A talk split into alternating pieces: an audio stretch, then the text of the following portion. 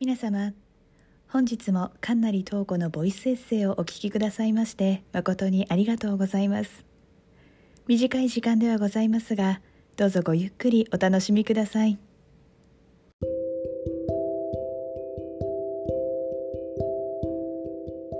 皆さんこんばんは。神成東子です。皆さん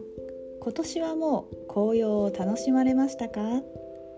？11月も後半に入って日本はもう冬支度といったところでしょうけど紅葉シーズンいかがお過ごしでしょうか？この時期にねなかなか帰国することがないので毎年日本の友人や家族から送られてくる紅葉の写真を楽しみにしています。台湾はね先日も日中の気温が30度を超えたりしてまだまだ半袖の出番が終わりませんが木々の葉はね落ちて散らばっているのをよく見かけます。通学中にその落ち葉を掃除されているのをね朝の光景をよく見かけるんですけどその落ち葉がね広がる光景と合わせて今回は大学での一日のお話をしたいなと思っています。それでは早速お聞きください。落ち葉と一日。ザオバーと呼ばれる1限目は8時10分から始まる。この時間の講義に出るのは週に2回。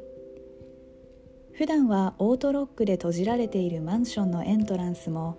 通勤ラッシュ時には開け放たれているのでロック解除の手順を踏まずにそのまま街に繰り出す。外での一日が始まる瞬間である。私が娘を幼稚園に送り届ける場合は市バスに乗り数分揺られたらとある公園の前でバスを降りる。通勤時間帯の公園では市の清掃員が公園の落ち葉を掃き集めている。公園を抜けて無事に娘を幼稚園に送り届けた後は先ほどとは少し違うルートで大学に向かう。バスに乗ることも可能だがバスを待つ時間やラッシュ時の道路状況を考えれば歩いてもさほど時間は変わらない。加えて体育の先生からの課題が毎月最低10日は1万歩以上歩かなければならないというものでできるだけ歩いてその課題をクリアする。正確に言えばこの課題は1万歩以上歩く以外にも月に10日以上運動したことを証明できればいいので例えば運動系のサークルに所属しているクラスメイトはサークルの参加状況で課題をクリアしている。私も10日以上ヨガに行けた時はヨガの記録を提出しているけど万が一10回に満たなかった時のために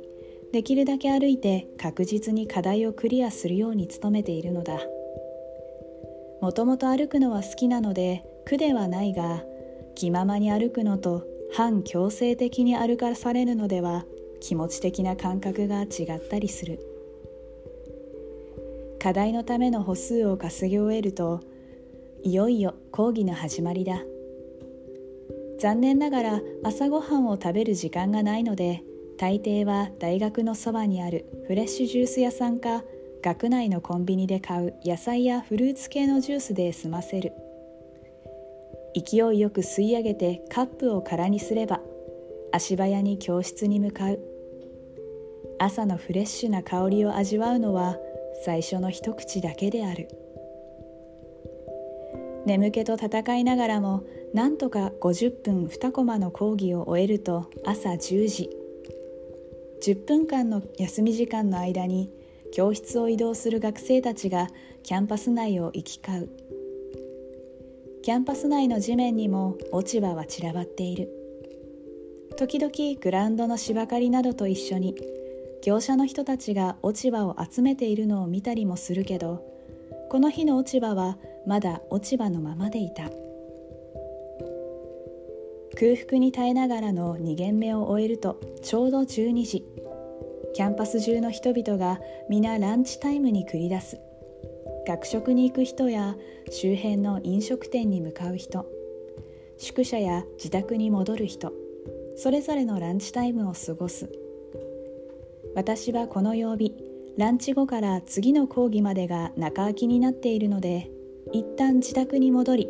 簡単に食事を済ませたり溜まっている家事をこなしたりした。ある日はヨガに行ったりまたある日は友人に会ったり過ごし方はその時々によって違うけれどこの時間を有効活用することは私にとっていいリフレッシュになっている。それは大量に落ちている落ち葉をかき集めるようにして脳内の混沌をクリアにする時間である。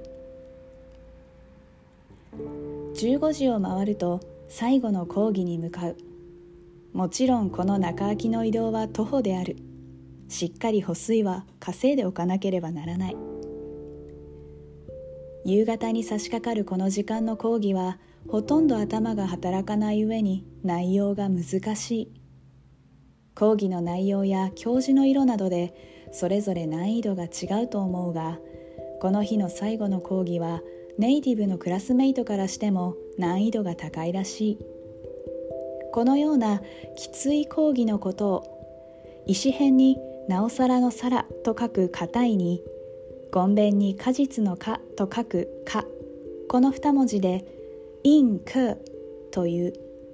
逆に比較的楽な講義は涼しいに先ほどと同じかの2文字で涼クという。硬いの逆は柔らかい。涼しいの逆は暑いもしくは暖かいであるのにきっちり対義でないのはそのニュアンスにそぐわないからだろう。そんなことをぼんやり考えているうちに講義はあっという間に進んでしまい毎回そのスピードについていくことができない。ああ今日も理解度2割で一日を終えた。帰り道人やバイク車によって散り広げられた落ち葉。踏まないように避けて歩くことはもはや難しい。頭の中にとっちらかった今日一日のこと。明日の朝にはまた落ち葉と一緒にきれいにしてしまえたらいいのに。そんな風に思いながら私は落ち葉を踏んで歩いた。以上「落ち葉と一日」というエピソードでした。いや本当にね脳内も日々インプットしたいろいろなものが落ち葉みたいにとりあえず中にこうパラパラっと入れっぱなしにしてあってもうぐちゃぐちゃになってしまっているので一旦こうねかき集めてクリアにしたいなっていつも思っています。まあなかなかねできないんですけど。もうね紅葉を眺めてこうただただそれが綺麗だなって感じる時間が欲しいなと思っています。はい。このエピソードはノートというサイトでテキストを公開しております。ノートスペースかんなりトーコでブラウザからもお楽しみいただけます。ノートはアルファベットの小文字で NOTE となっております。ご意見やコメントはノートまたはインスタグラムでもご利用いただけます。インスタグラムのアカウント名はアットマークトーコ03437アットマークアルファベットの小文字 TOKO 続いて数字の03437となっております。インスタグラムでは更新のお知らせも行っておりますのでご興味のある方はぜひフォローしていただけると嬉しいです。それでは本日はこの辺で。皆様また次回この番組でお会いしましょう。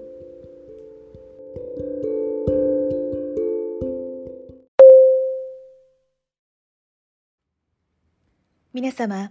本日もかんなりとうこのボイスエッセイをお聞きくださいまして誠にありがとうございました。お仕事や学業家事育児などお忙しい日々をお過ごしのことと存じます皆様体調など崩されませんようどうぞご自愛ください本日は誠にありがとうございました。